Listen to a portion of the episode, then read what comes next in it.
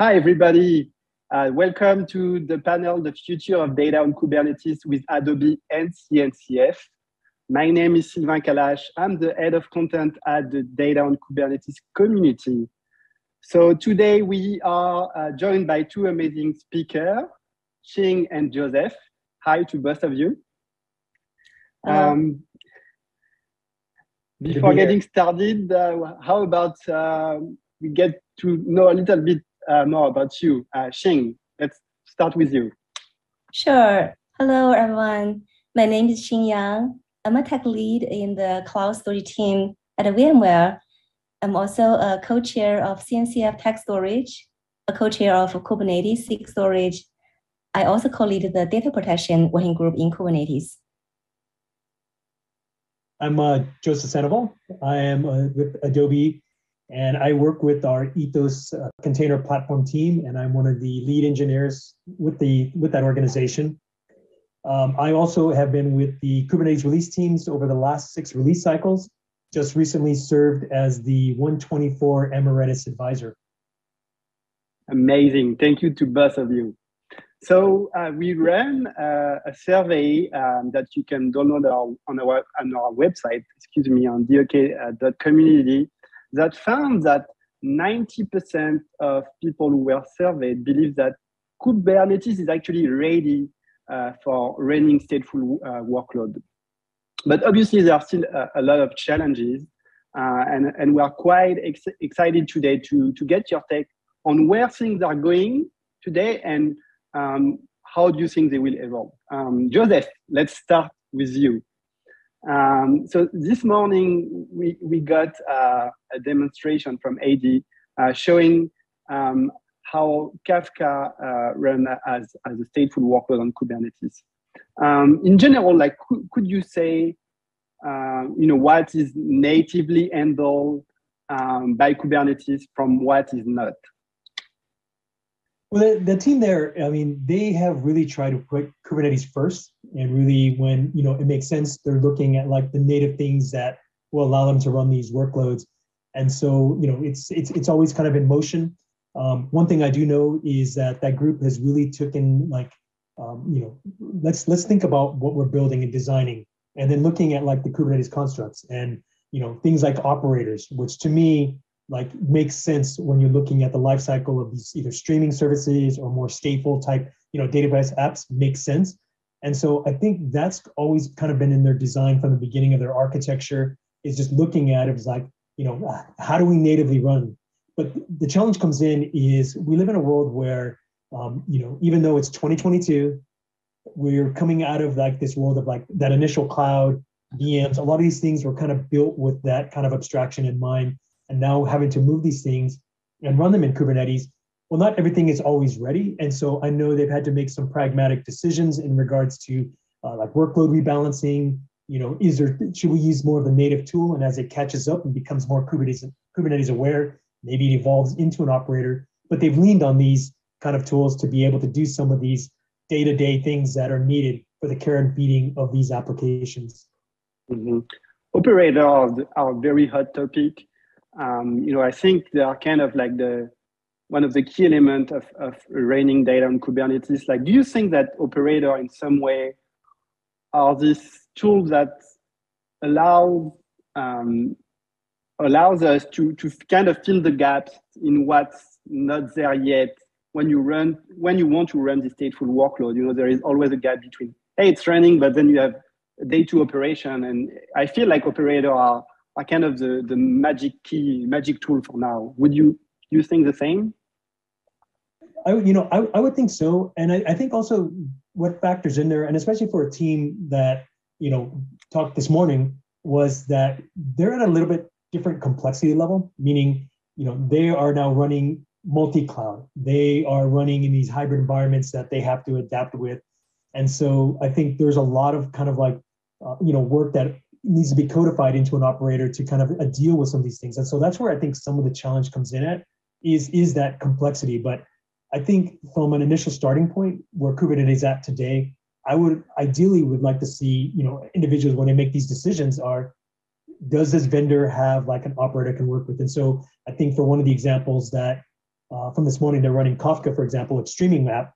Um, I think that was one of the things they did a really exhaustive kind of analysis on of like, hey, which one kind of really works for us? And, and the great thing was in that ecosystem is in times past, there may be one blessed operator. But when they did their analysis, there's actually like four or five. And there's other teams at Adobe as well who are doing these same things on our platform. And I know that they're they're using Koperator in the demo this morning. I know other teams looking at Strimzi for Kafka. So the great thing is, is we're starting to see a lot of more variance depending on like your scale, your size, and your use case. So I think that's to me an emerging sign of maturity. Thank you, Joseph. Um, Xingyang, like through your work at the CNCF, um, what do you see? What are you seeing? Like some requests from some from end users? Um, you know, what are the typical things that they are running into, or, or that you think are top of, of their mind, or in terms of, of, feature requests, or things they would like to, see um, the community to build? Um, I think uh, I see that a lot of people uh, they actually want to run databases in Kubernetes, um, but I think this is uh, still evolving. So you can see that many people are building tools that uh, helping them out, like the operators you guys are talking about. Uh, actually, yesterday in the CNCF tech storage meeting, someone talked about building a operator for PostgreSQL and they're actually going to donate that as a CNCF sandbox project. So I think this type of operator is really helpful for end users running data workloads in Kubernetes. Mm-hmm. Is it EDB? Oh yes. Oh, you know that? oh, yeah. yeah, EDB is actually a, a, sponsor of, of the of the community. So we thank oh, okay. them for, for being oh, part yes, of the yes. community. yeah, um, yeah. So very interesting that, you know, I think this, this operator topic once more is, is, is coming on the table. Mm-hmm. Um, Xingyang, like what are other key initiatives that, um, you know, some of your group and maybe other groups are currently working on that you believe will improve, uh, you know, the, the state of running uh, stateful workload on Kubernetes?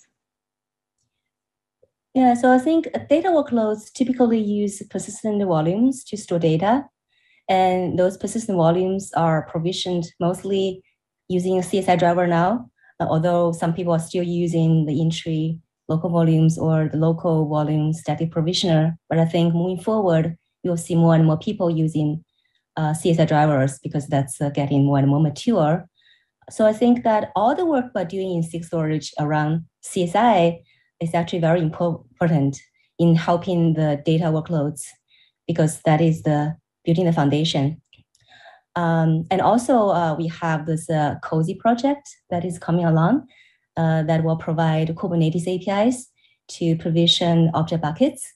So this will be helpful for workloads that want to use object storage to store data. So we're trying to bring this project to alpha in 1.25 release. Um, and then the other CNCF uh, storage project I want to mention is uh, etcd. So etcd is used to store Kubernetes API objects for every Kubernetes cluster. So we know that is definitely important. Uh, I recently heard that there are some uh, data inconsistency issue that cause a lot of problems. Um, but one of my coworkers actually stepped up at uh, and he submitted a fix, so that is fixed now. So that is great. Yeah. Um, so yes. It's on a stateful thing, and when operators was brought up, I was kind of like, "Whoa, like I'm not ready for this." so what a lot of us had to do is we were really kind of like taking, you know, the Kubernetes, which was really like for those stateless, those things that were easy to run. You know, that it was the schedule was designed for it but a lot of times we have challenges with some of these persistent workloads with like doing, you know, rolling updates, and sometimes it can cause disruptions.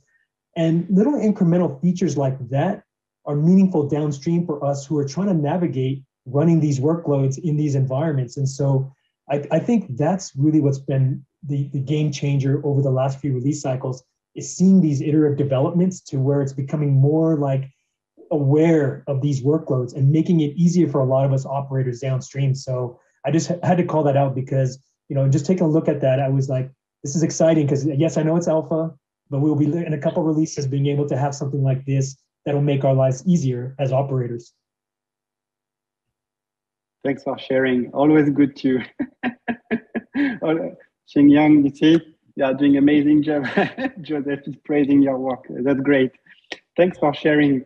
Uh, actually, like a lot, of, a lot of the work um, that's done um, over there is done by by volunteer and people who are just passionate and want to give back um, and also are interested in the type of problems that are uh, being solved. Um, are there some groups like if some some people in the audience want to uh, you know contribute uh, to help uh, improve data on Kubernetes, what are some groups or initiatives that that they should check out? Um, so I will say SIG storage and data protection were in in Kubernetes. so in SIG storage, uh, we are making sure storage is available to be consumed by containers when the containers are scheduled. And we're focusing on block and file storage now, and object storage is coming next. So whenever a workload um, uses persistent volume, it is using the features owned by SIG storage. So that's why you know SIG storage is uh, really important. and in the data protection wing group, uh, we want to make sure that your precious data is protected from data product, uh, data corruption or data loss. So that's also an important group uh, for you to come and join. Um, another SIG I want to mention is the SIG apps. Uh, so Joseph mentioned uh, stateful set, right? So because you know uh, SIG apps own those workload APIs like stateful set deployment, so it is very important to contribute and improve those APIs and that will make the operator's life easier. SIG, SIG storage forever. That should be the, the tagline of the panel. um, great. So when, when we, we surveyed um, a hundred of companies um, about their, their uh, data on Kubernetes um, needs, a lot of them were interested in, in finding more all, all of the shelf solution um, to, to make data on Kubernetes easier. Um, any of you, do you have like some good resources or tips that um, you know you think people might not be aware of that they should know about? Xing, do you, do you have something? Uh, um, Joseph, I see you I, just unmute. But Xing, let's it's start. Just, well, mm, okay, uh, maybe I'll start. I, uh, I do not feel I have a, a magic answer. I feel this question is so general. So it depends on so many things. Like what workloads are they running, right? So if we know what workloads they're running, then maybe we know there is an existing operator that they can use uh, or what distro are they running? You know, they are they running Tanzu, OpenShift, Rancher? So those distros may have some tools that can help as well. Um, so I was just thinking that there was a, uh, I, I, I heard there was this uh, a RabbitMQ operator that I can use uh, on the Tanzu side. I think it's not just limited to Tanzu. You can use it in other Kubernetes distro as well. Uh, I yeah, I think it's this question is just a little bit too general for me. Maybe Joseph, you have some thoughts. No, I mean, I, I think even for for like myself, I mean, well, obviously, you know, we're talking about data on Kubernetes, the community, and I think there's been, you know, a lot of learnings in there. And if anything, I, I think that's really what's going to drive, you know, and help a lot of us is just that collective experience because, you know, this is a challenging space and it's, and it's still kind of evolving a bit. And so that feedback loop of, you know, your learnings. And then I think just a little bit earlier, Xingyang, she mentioned, you know, about some of the different SIGs. And what's what's really needed is a lot more involvement from community of operators so that they get the signal that, that what's that what's working, you know, help them understand, you know, how we can improve these things, along with, you know, communicating back up to a lot of these, you know, projects that are open source as well. Like at Adobe, you know, we are, you know, like Kafka, Spark, all these other different things, you know, we have you know Postgres, MySQL, like in, getting involved in it as, as well, and then you know sharing these things, bringing up the issues, and then as well as you know, can you pitch in and help improve some of these things as well? I think it's that collective kind of effort that I think is really where you're going to get a lot of value at. I think it's a different you know paradigm. We're not you know, we're not looking for the vendor to solve all our problems. We're actually leveraging that community for a lot of this this knowledge. And I know there's a lot of efforts to bring some of these things together, you know, as we're learning at scale. Um, and so I think we're in a really good checkpoint. I think where, we're at with Kubernetes, there's a lot that's happened in there where like if you asked me six, seven releases ago, you know, eh, you know, I was reticent.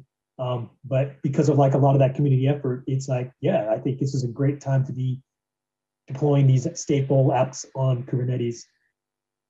Great. So as a community, we we heard a lot about people, mm, I would say, struggling to kind of identify solution or products to do that. So actually today we we just announced a new project. It's, it's the data on, on Kubernetes landscape. Uh, we took inspiration from, from the CNCF landscape. So it's it's a tool for end users to, to find a solution product and consultancies around um, around running uh, data on Kubernetes. And you can filter by categories, uh, you know, database, storage, streaming, messaging, and then other metadata filters such as does it has an operator or a kubectl plugin? Is it open source or things like that? Um, so we, we hope it's going to help the community to, to navigate the landscape. So we have a very few minutes. The last question uh, before we end this, this panel. Uh, Joseph, like, how does Kubernetes fit, fit into the long-term plan for Adobe? Kubernetes is really is, is strategic to Adobe across you know all our solutions. So you know we we have quite a large platform, but all efforts are in on on Kubernetes, and that includes you know a lot of the more stateful workloads. You you have to think this is a company that is over 30 years old, and it has a lot of applications that have been around that long, and yet there's a heavy investment to bring all these things into Kubernetes in a more native environment, a native way. And what that means is we need those constructs that support stateful workloads. So um, we're all in. That I could say that for sure. Super. Xing Yang, Joseph, thank you. Thank you. And, and thank you, thank you, thank you everybody for watching. Bye bye. Bye bye. Bye.